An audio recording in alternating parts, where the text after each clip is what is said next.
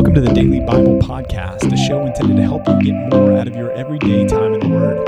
This is a ministry of Compass Bible Church in North Texas. And if you'd like to join along with our daily Bible reading program, you can do so by going to compassntx.org and clicking on the Daily Bible Reading tab. Thanks for joining in for today's episode of the Daily Bible Podcast.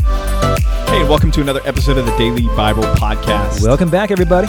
It is June 13th. It's Tuesday and uh, 2023. You, you survived Monday. So welcome back. And we're glad that you're here. And uh, we are back in the book of Ezra. And if you tuned in yesterday, then we kind of gave you a warning on this one that this was, Yeah, yeah, I know. n- I don't know what to expect. right? Because it could have been a six or a seven or an eight. or an eight. I, you Yeah. basically went through the whole number system. yes. There's a few numbers before six and a couple after eight, but basically the whole number system. yeah.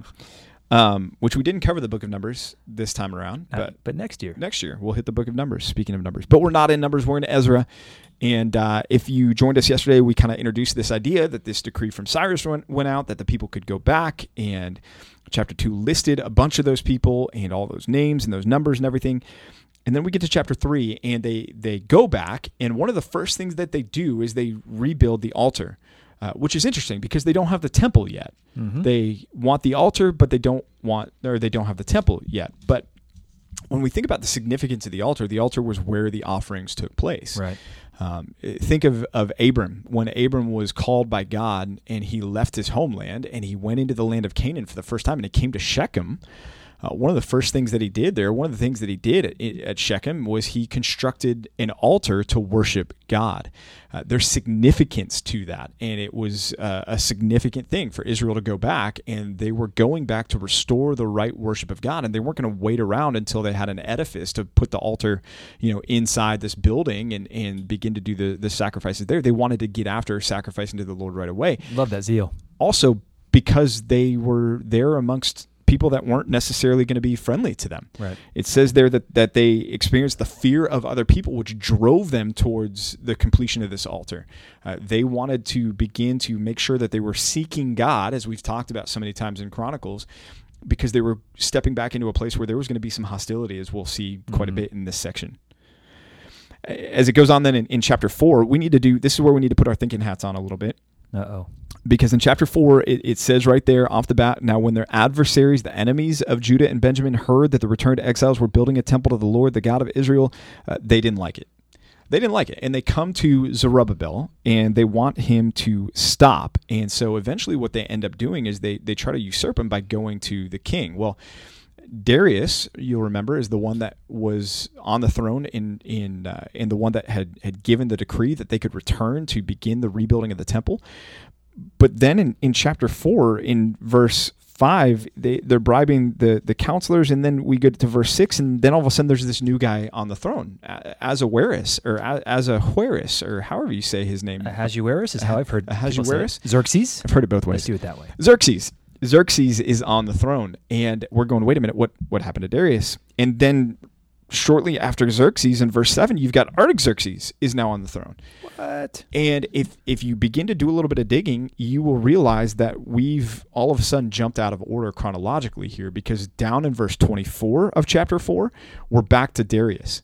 So you've got uh, Darius in in verse 4, then you've got Darius in verse 24, but from verse 6 to verse 23, you've got Xerxes and Artaxerxes. And so there's this chronological uh, parentheses, if you will, that's inserted into the text here to further explain the opposition that the Israelites were up against. Uh, the opposition in verses 6 through 23 is really going to be more focused on the rebuilding of the wall that's going to come later. Uh, but right here, the the author wanted us to know that this opposition was intense, that there was a lot behind this, and that this was not just somebody, you know, calling names every once in a while, but they were doing everything that they could do to, to thwart the Israelites from doing what was right according to God, and that is getting this temple rebuilt. And that's something that we run into even as believers today. When we want to do something that honors the Lord, there's always opposition Always resistance. waiting for us. Yeah. So one thing that I think about immediately, Pastor PJ, is reading my Bible. I mean, and that's why people are here, and I'm grateful and I'm proud of you for making time to open up this podcast and read your Bible along with us. But I, I don't know about you. I wake up in the morning, and there's always something in me that would love to just do something else. Right. I, I read my Bible first thing, but there are times uh, where I would much rather sleep in, I would much rather co- cozy up with another book. There's always a resistance when I want to do something good and godly. And, and that's part of uh, what Jesus was saying, even the, the Christian life is like, right? When he said, broad is the way that leads to destruction, and easy, wide and easy is the road that, that leads to destruction. And he says it's hard and it's Mm-hmm. narrow is the, the path that leads to eternal life. Right. Um, and so we Christians are swimming upstream in this culture, in this world, but not just from the culture in the world, but also from our, our flesh. Our flesh is going to battle against us every single day uh, to try to convince you that you don't need to do your daily Bible reading today. You don't need to pray today. You can start praying tomorrow. Uh, you know, that that procrastination that that can creep into us and go, oh well. It, or I I remember being a younger man and thinking, oh well, I'll be more godly when I get older. Right. And and godliness is not like uh, physical maturity. Physical maturity, we, your your bodies naturally grow up, and you don't have to do a lot of work to cause your bodies to grow up physically. It's it's just part of growing up. It's part of the way that God designed the body. Spiritual maturity is different. It doesn't happen the same way. It, You're not going to go to bed tonight not having invested in your walk with Christ and wake up tomorrow a more godly person. It, it requires doing the hard stuff even through the opposition so that we can be more like Jesus as a result of it. So great job being here, and I applaud that. But pray that God would give you even greater strength and determination to keep making progress in your life. Someone once said that you're either making progress in your walk or you're regressing. You're never neutral. You're never just static. Therefore, let me encourage you, let us both encourage you. Hey, good job, keep going, and do all the more. Increase in your love for God and your knowledge of the faith. Absolutely. Like Paul told the Thessalonians, he said, Hey, you, you know what? You guys are loving each other really well. I don't even need to write to you about that. But he said, Excel still more. Excel still more. Keep going. I love that phrase, excel still more. Well, back in our text, there's this opposition, and then uh, the opposition it They're says successful. They they are successful. In fact, in verse 24, it says the work on the house that God had in Mhm. Jerusalem stopped, and it ceased until the second year of Darius the king of Persia. That's a bummer, man. But Israel wasn't going to be thwarted for too long because in verse 5 it, they they under the, the prophetic influence of, of Haggai and and uh, and Zechariah there the, the rebuilding of the temple re- continues. It, it picks back up. It resumes. And the people that are there are thinking to themselves well wait a minute. We, we need to do something about this to get them to stop again. So they, they write a letter or possibly I guess maybe two letters um, to to try to thwart this, and they write the letter uh, back to Darius. This we're again back with Darius. Remember, there was that parent, parenthetical time with Xerxes and Art- Artaxerxes, but now we're back with Darius. We're back with the one that sent the exiles to begin with, and they're writing to him to find out, hey, did you really? Is this really what you said was was okay? Because here's what's going on here, and maybe there should be this careful search and inquiry to find out what what we should be doing with all these people. Yeah, you'll notice if you if you're paying close attention here, these guys had paused for about 15 years. Uh, so they they stopped building this uh, this edifice about 537 BC. They begin again under the ministries of Haggai and Zechariah, which if you're paying attention to that, you'll notice that there are two books that bear their name. Those are the same people. So if you want to get a fuller context of what's being said during this time to the post-exilic community, you should read those books. Haggai's also very short. You would do well to read Haggai at least because that one you could do in like three minutes. Zechariah is going to be a little more investment on the front end, but it'd be worth it to get a sense of what's happening here and why they're experiencing the kind of opposition that they are. Haggai, Haggai, ha- guy? ha- Haggai, Haggai, ha- Haggis, not Haggis. Haggis, something that's different. Hey, guy. Ha- Haggai. Anyways, th- that's why you tune in for moments like that, right? No, it's not. Pronunciation tips. Exactly. Pastor PJ. Exactly. And titles. and titles. titles and pronunciation tips. Titles. Well, I can't improve upon the title that John gives us in John chapter 20 uh, because it's just simply the resurrection. And uh, that is the greatest, right? That is, that is uh, think of the. Apostle Paul in 1 Corinthians 15. This is what makes everything worthwhile as Christians. You know, Paul said, if, if Christ hasn't risen from the dead, what are we even doing? Our faith is in vain. our faith is in vain and, and I, I find it interesting the way he says we are most to be pitied amongst all people because we're going through this life as we just talked about a minute ago doing hard things and fighting our flesh and battling uh, Right. upstream in the face of opposition for nothing but in fact as paul says and as john records here christ has been raised from the dead first day of the week mary magdalene goes to the tomb and, and she looks inside she sees that there's no body there and she runs and tells peter and john and peter and john go and, and john takes that little dig at peter on the way where he's like but the, the other disciple got there first um, and and they go in and, and it says they, they saw the empty tomb and they, it says they believed Uh, they believed, and, and I think that's John, important for John us. believed. Yeah, that's important. Right. John believed. He saw and believed. And I think that's important for us to remember that the, the disciples' faith was a progressive faith at this time. I think sometimes we can read the Gospels thinking that they knew the whole thing back when Jesus was walking on water, turning water to wine, all that stuff. And they didn't. And Luke 24 records that even more so, where you see uh, the, the two disciples on the road to Emmaus and they're, they're disappointed because they thought Jesus was going to be the Messiah, right? And, and we see that here a little bit too and yet there's the joy and, and the, the joy that floods them when they realize and john specifically believes and that's why john wrote this gospel is in order that we might believe right in fact he says that later on in john chapter 20 and verses 30 through 31 he said jesus did a lot of other things which i haven't written in this book but these are written that you might believe Mm-hmm. by the one who himself believed because he was an eyewitness That's right. As it goes on there, uh, Jesus then appears to Mary Magdalene, and you might think, is is there significance there? And I think there is significance there because um, she's the first person to see the resurrected Christ. Is Mary Magdalene, and, and she was not a woman of, of great repute repute in Right. society, and, and even more so, there's a, an apologetic argument that's contained right in this passage. Because the the testimony of women at this time was not held in high regard, even if she was a woman in good standing. Mm-hmm. but even more so the fact that she had had a checkered past herself and then she's a female on top of that. For her to come back and be the first one to bear witness that jesus is alive points to the reality. If john was just making this up on the fly Wouldn't have chosen a woman. no way. He would have made it peter or himself or somebody else or maybe nicodemus would have been the guy Right. to show up somebody with kind of more societal clout. And so there's a, a boost to our faith there even in the fact that it's mary.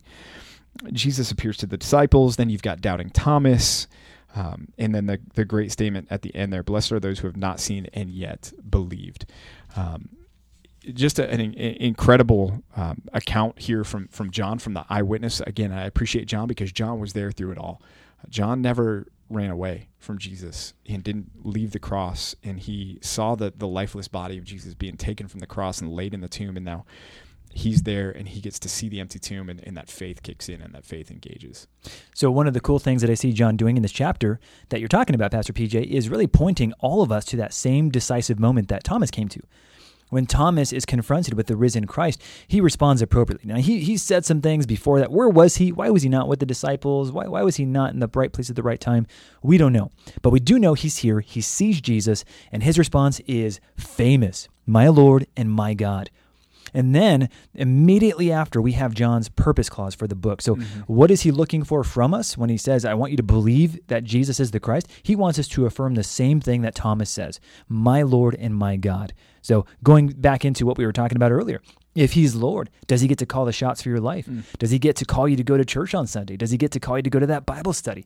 And if so, man, that's that's where the real change happens. That's Yep. what's really going to provide uh, provide the kind of uh, faith substance that you're looking to grow in your life. Yeah. Uh, One quick exegetical note back in verse 17, uh, Jesus, in talking to, to Mary, says, I am ascending to my Father and your Father, to my God and your God. What? That can be a, a hiccup to us if, if we're, we're kind of going there. Why does Jesus call him my God? Why does he do that, Pastor PJ? here's what we need to do first and foremost. We need to let Scripture interpret Scripture, right? And so that's one of the most fundamental principles of studying the Bible.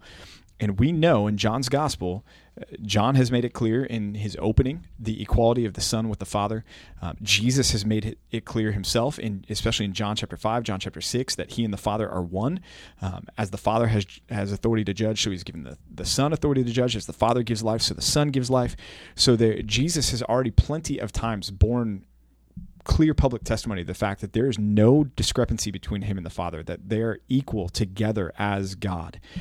What I think he's doing here is pointing to the roles contained within the Trinity. And I think as he says, I'm going to my Father, and then he calls him my God, there's the the the role with where the Son, even in in Paul brings this out in 1 Corinthians 15. At the very end of 1 Corinthians 15, he starts talking about everything will be subjected to Christ who is and then then Jesus himself will take everything and subject it to the the Father so that the, the Father might be all in in all so that the Father might get all of the glory and I think that's an element here that we see um, from Jesus, even still in his his humility, so to speak. Here, uh, in in referencing God as his God. Here, it's not saying that he's less than or not as much God, but it's the the role of the Son to the Father.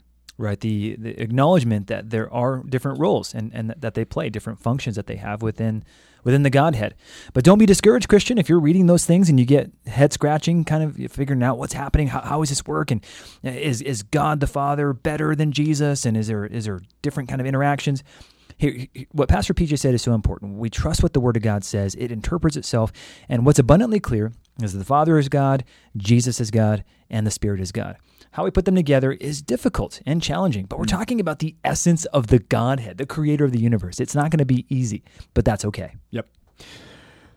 We are grateful for you guys. We're grateful for your time. Yeah, We're we thankful are. that you have entrusted us to help you walk through the scriptures for another episode of the Daily Bible Podcast. See ya. Hey, thanks for joining us for another episode of the Daily Bible Podcast. We hope and pray this has been a blessing to you and your time in the Word. If it has, if you would subscribe to this podcast, leave a like, leave a comment, and share it with some friends and family, that would be awesome. If you need more information about Compass Bible Church here in North Texas, you can go to compassntx.org. Again, that's compassntx.org, and we'll be back with you tomorrow for another episode of the Daily Bible Podcast.